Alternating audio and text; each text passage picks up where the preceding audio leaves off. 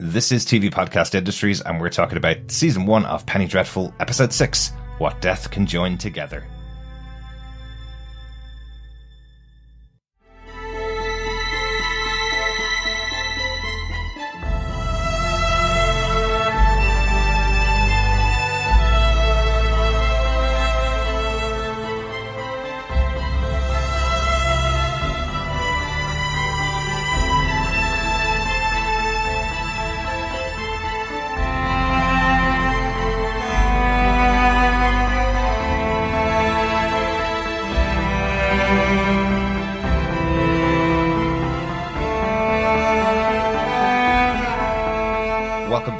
Penny faithful. This is Derek, one of your hosts of TV Podcast Industries. We're talking about episode six of Penny Dreadful What Death Can Join Together.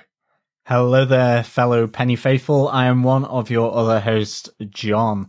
Yes, what a great line that was from Victor Frankenstein Oh, yes. as well. What life divides, only death can join together. Uh, really kind of nice twist on the normal marriage rites um, that are, are normally given Mm-hmm. about what love can join together. Yeah, only death, death can tear apart. Yeah, Yes. uh, quite, quite interesting idea, isn't it? Let's get into our discussion about episode six of Penny Dreadful. As we mentioned before, what we're doing is talking about our major point, our major moment from each of the episodes as we go through all 27 episodes of Penny Dreadful before the release of Penny Dreadful City of Angels. Once again, this episode was directed by Coky Giedroyc and written by showrunner John Logan. John, do you want to give us a summary of this episode? Sure. Vanessa senses Mina's whereabouts to be on a ship in the port of London. So Malcolm scans the shipping news for any clues, and he, Sembene, and Ethan head for the docks. They locate a ship that sailed from Egypt several months ago, but has been quarantined since its arrival. The hold is filled with vampires and also Mina, who is taken away before she can be rescued. Meanwhile, Dorian Gray invites Vanessa on an adventure and they later have dinner together. While having sex, Vanessa is possessed by her evil spirit.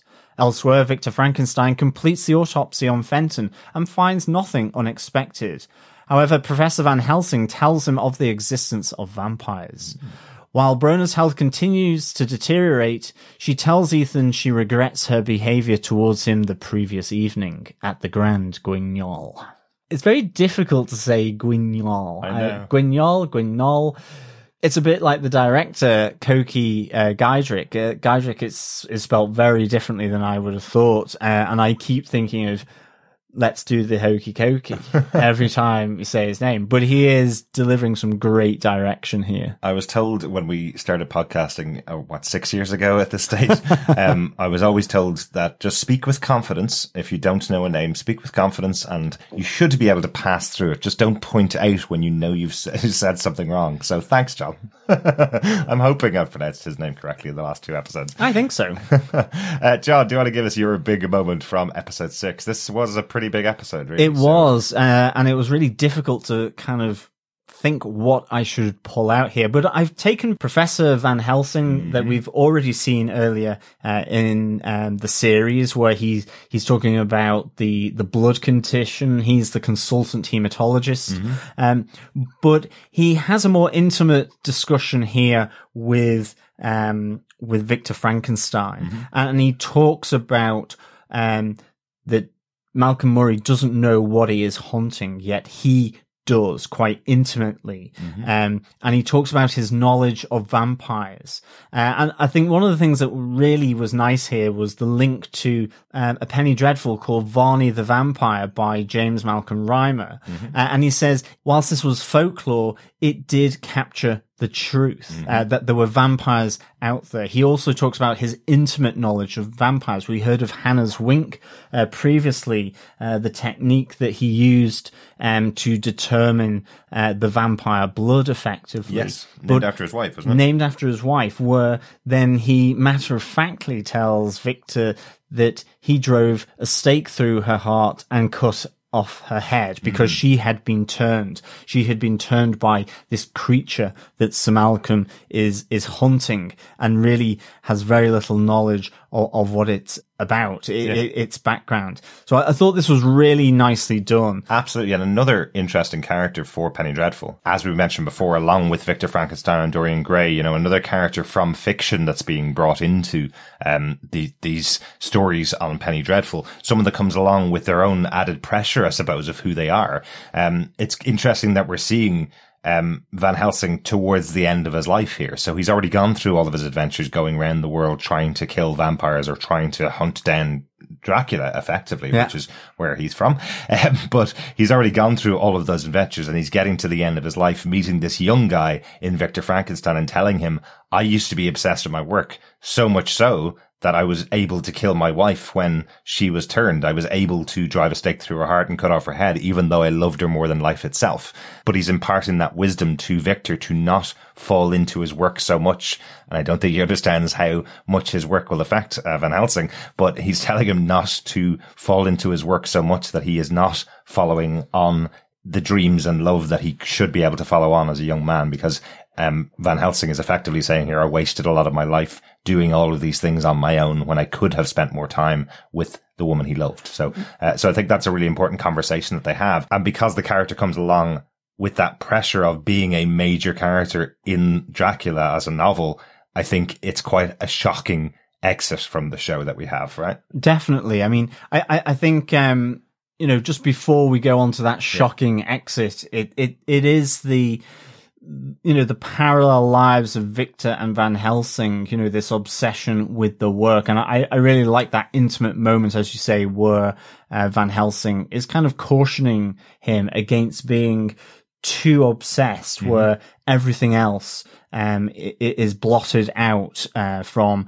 uh, Victor's life. Yeah. I think the other interesting thing is is James Malcolm Rymer with Varney the Vampire. Mm-hmm. Um, I don't know whether this was this Penny Dreadful was used or maybe partly an inspiration to Bram Stoker, but effectively that this came before um, Bram Stoker's Dracula. Mm-hmm. So that there is this element here where Bram Stoker took a uh, a penny dreadful, you know, th- this, I suppose, slashy, um, horror sort of throwaway, di- very digestible throwaway, and added this this lore around it uh, in in Dracula. But I, I, I like the fact as well that in a sense, Van Helsing's kind of phrase that um, whilst it was folklore, it still captured the truth. Um, that in a sense, Bram Stoker tried to put a truth around the notion that these creatures exist right. within his novel. Yeah. And I thought that was um, really uh, nicely done. Yeah, the Penny Dreadfuls themselves were serialized stories coming out every week in newspapers or even their own short form published. I think we mentioned it before that they were like the comic books of their day, um, where they were coming out every week, which led me to make the connection instantly. I don't know whether you remember this movie as well as I do. I'm sure you do, John, of course. The Lost Boys. Yes. Uh, great film. But the Frog Brothers and The Lost Boys, yeah. who own the comic book shop, when Sam comes to the town and his brother Michael, they come to the town for the first time and they discover there's vampires in the area. He goes into the comic shop to buy himself a Superman number one. And the Frog Brothers there going, no, these are the comics you need to read. These are your survival manuals. And they give him Tomb of Dracula. They give him some of the other horror comic books to explain to explain what's going on in the town. So this moment with Van Helsing bringing um, Victor in and showing him some of the Penny Dreadfuls that could be his survival manual to this uh, outbreak of vampires in London. It really did remind me of that scene in uh, in The Lost Boys, yeah, uh, which I know may not have been the inspiration for the scene for John Logan because it's a bit more of a popular movie than he's used to. But I like that there's a little parallel between the two, and it does feel very similar, doesn't it? It's that idea that somebody has tapped into the fact that there is in existence these supernatural beings, yes. but they're using it for entertainment. Yeah. But if you know how to read it, you actually may be able to use this as your survival manual. Yeah, absolutely. I think what's really interesting as well is that you know, when Van Helsing uh, is asking Victor, "Do you know the term vampire?" Mm-hmm. Uh, and he he says these creatures know the limits and go beyond the limits of life and death, mm-hmm. which is effectively what Victor Frankenstein is doing with others. There, there, yeah. There's that synergy between the what Van Helsing is talking about within this um, creature, a vampire, and what Victor is doing through science mm-hmm. and, and through different means in terms of bringing people alive and making their life uh, longer uh, and more infinite in a, in a sense. Yeah. Uh, I, I thought that was really good. Absolutely. Um, and I'm not sure if we're clear there that the, um, Penny Dreadful that was that was in the TV show Varney the Vampire is a true Penny Dreadful. It was released at the time, written by James Malcolm Rymer. Uh, he also wrote a Penny Dreadful called The String of Pearls, which introduced the world to a very famous uh, British folklore character of Sweeney Todd. Um, he appeared in the pages of this Penny Dreadful. It's attributed to James Michael Rymer. It's such a, a long time ago that these attributions get mixed up a, a lot, but um, but he's supposed to have been the one that wrote The String of Pearls featuring Sweeney Todd, who's be- gone on to become such a famous character, the barber of uh, of Fleet Street, um, killing all the people Yeah. and cooking them up in pies, uh, was in a Penny Dreadful that somebody would have been reading on a weekly basis, running down to their local shop to find out how that story completed, and it became a massively famous character in film and, and TV over the years. and music so- and musical. and musicals. Yes, yes. Yeah. Moving to Van Helsing's ultimate demise, um, I found this a real shock, and I suppose I have to be honest here, uh, a real shame. Um, but Caliban um, effectively pulls Van Helsing down a, a side passage uh, whilst him and Victor are having a continued conversation about, you know, what they're doing, uh, and, and about vampires, about Hannah, about their lives. Uh, and Caliban pulls him aside and in front of Victor, uh, snaps his neck. Crazy, Um, yeah. And you're kind of thinking, oh, I would have loved to have seen more of Van Helsing because this was a real nice, juicy, kind of intimate moment between Victor and Van Helsing.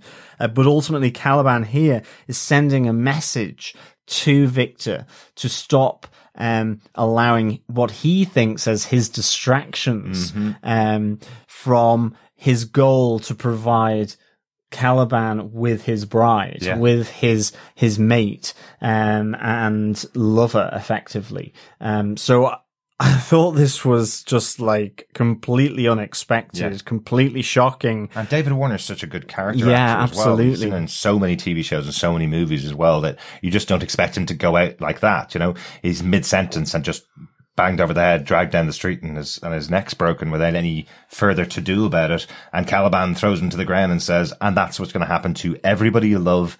Everybody you talk to that isn't involved in creating this bride for Yeah. me. Um, to, to kind of circle back on the episode itself, this is the episode where Caliban has been watching Maud, the actress from the play. He's been treated very nicely by her and he feels there's something kind of relationship between the two of them building up. He feels maybe I don't need a bride built for me because this woman seems to like me. And then he finds out that she has a fiance and she's kind of cruelly joking about him behind his back. There's no way that I'm in love with anybody else other than you kind of thing as he's watching on. So Caliban is massively angry here about his lot in life once again. It's an interesting character, and we talked about with Ray when we were talking about our earlier episodes, that Caliban is a character that you absolutely sympathize with or empathize with. And then it comes to this point where you're looking at Victor with his only friend that could actually help Yeah, him out. absolutely. Someone that might actually put him on a better path than he's been on with Van Helsing. Maybe if the two of them work together, it may not be as horrible a life for Victor as it seems to be turning out like. But Caliban just interrupts the whole situation and snaps the neck of Van Helsing, ending that friendship straight there. Yeah, absolutely. Um, but Derek, what is your um, big moment for episode six? I think the battle on the plague ship with um, Sembene, uh, Malcolm, and Ethan is kind of a big moment. Oh, yeah. yeah. ju- It's not just because it's a fight sequence or anything like that. It's also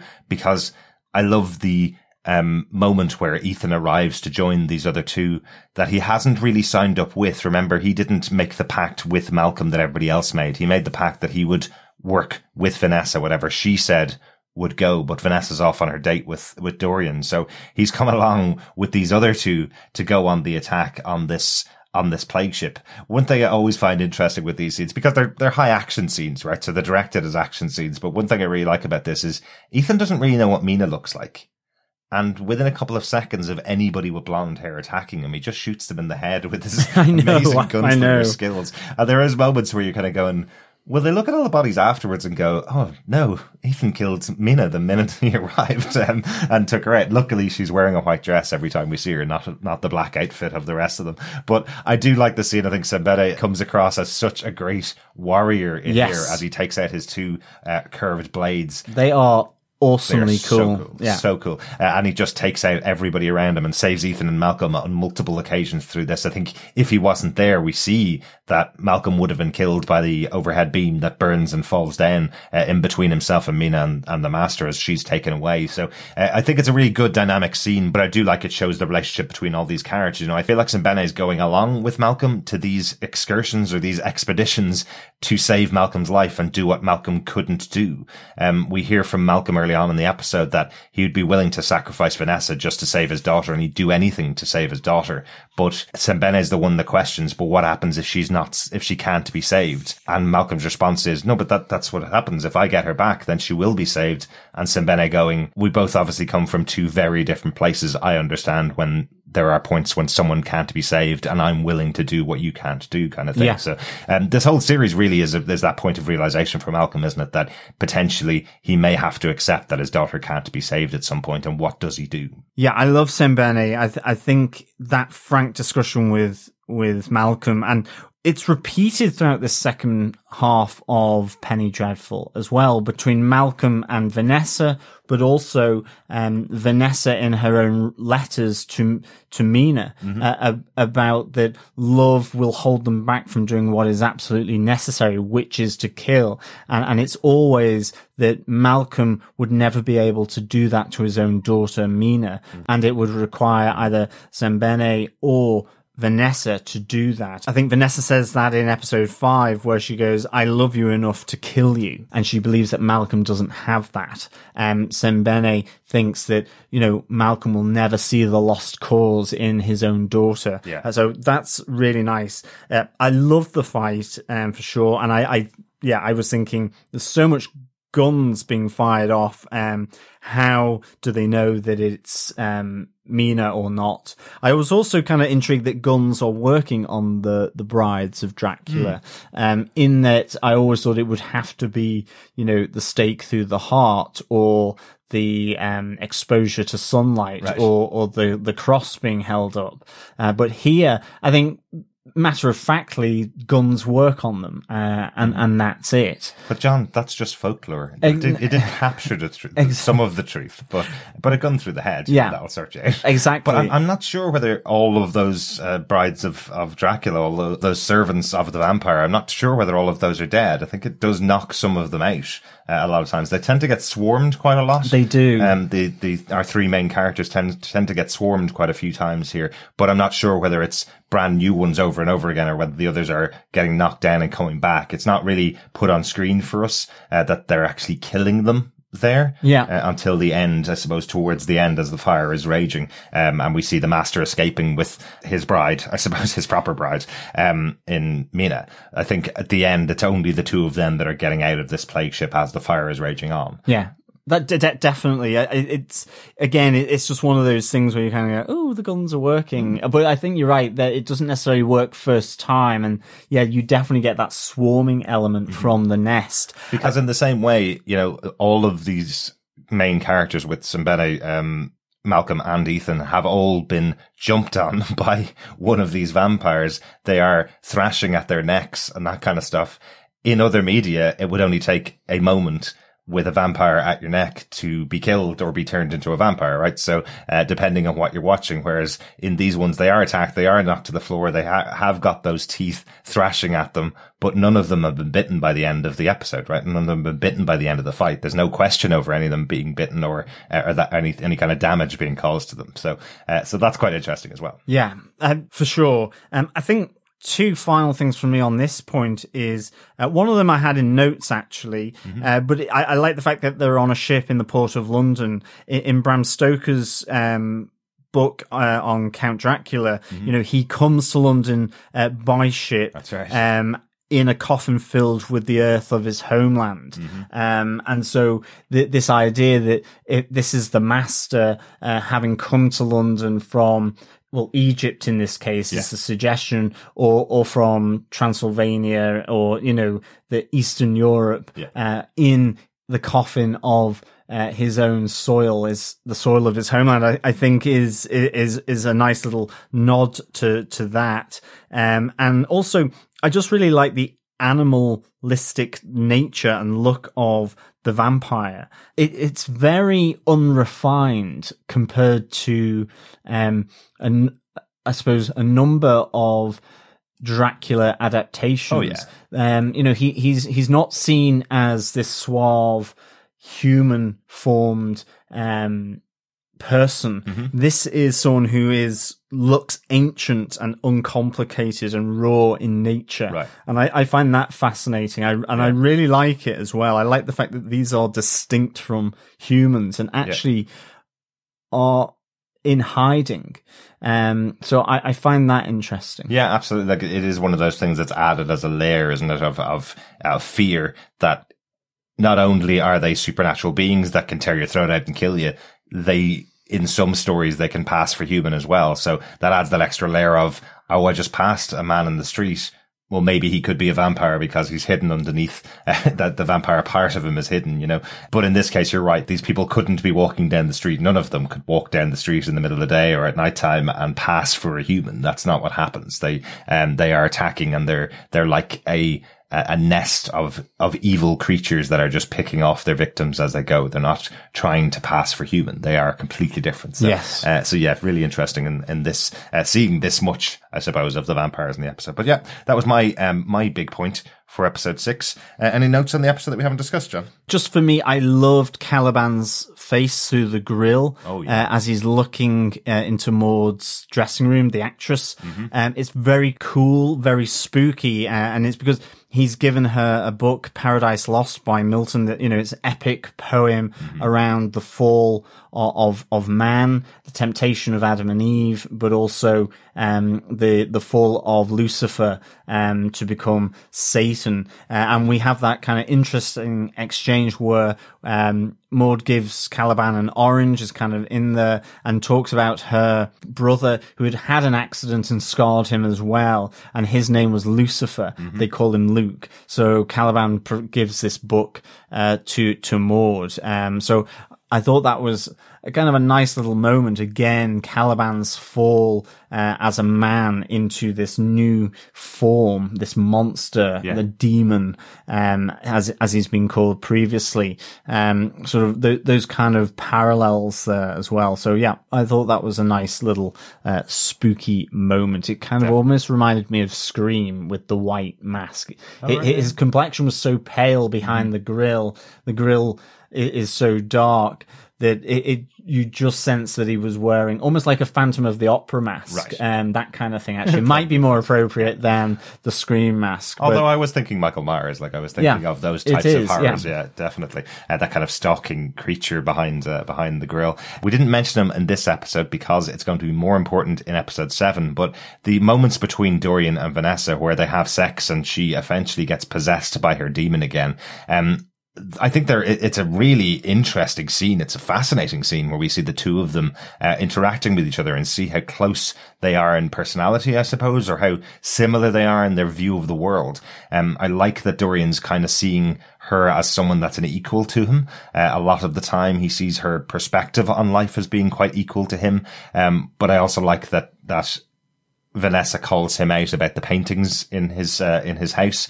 about them all being portraits. There's no landscapes, there's no animals. Yeah. It's all portraits around him.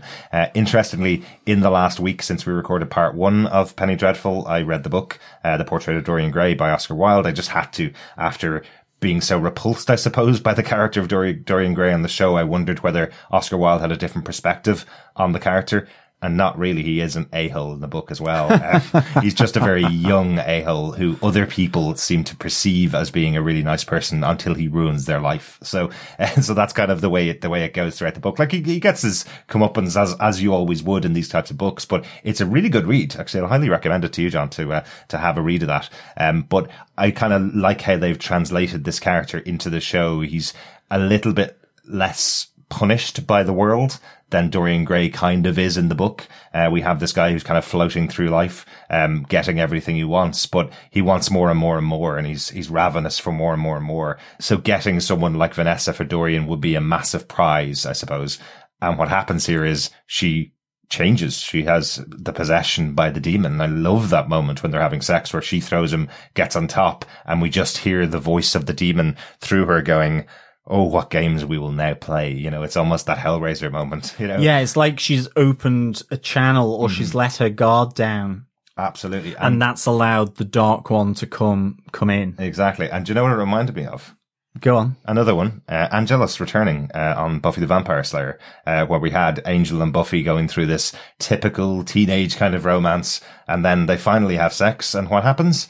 He has that one perfect moment of happiness, and Angelus, the evil vampire, suddenly appears back into his life, taking over the the lovely an- angel who's been so protective of Buffy, he's now completely changed because he had that one true moment of happiness. And it almost feels like that's the same thing that's Yeah. happened to Vanessa here. She's met her match. She's met someone that she could possibly spend some time with. And the two of them have, have a great intimate relationship. And the minute it happens, the demon rears its ugly head behind her saying, now we can play some games. Now I'm going to possess you again. I just think it's a really good Yeah. uh, twist. You know, I know a reference to Buffy. Buffy is seen by some people as being just a standard teenagers TV show, but it had some true moments of great Oh, horror. in really there. yeah. Uh, but there's nothing more horrific, I think, in that show than having Buffy falling in love with a character. And then that character having that moment of happiness and turning into the into the monster again. So, uh, so I think there's a, a nice parallel between those two. Yeah, definitely. That's it for our points on episode six, is it? It certainly is. Excellent. We'll be back later in the week with our discussion on episode seven of Penny Dreadful season one, Possession. Is nine tenths of the law.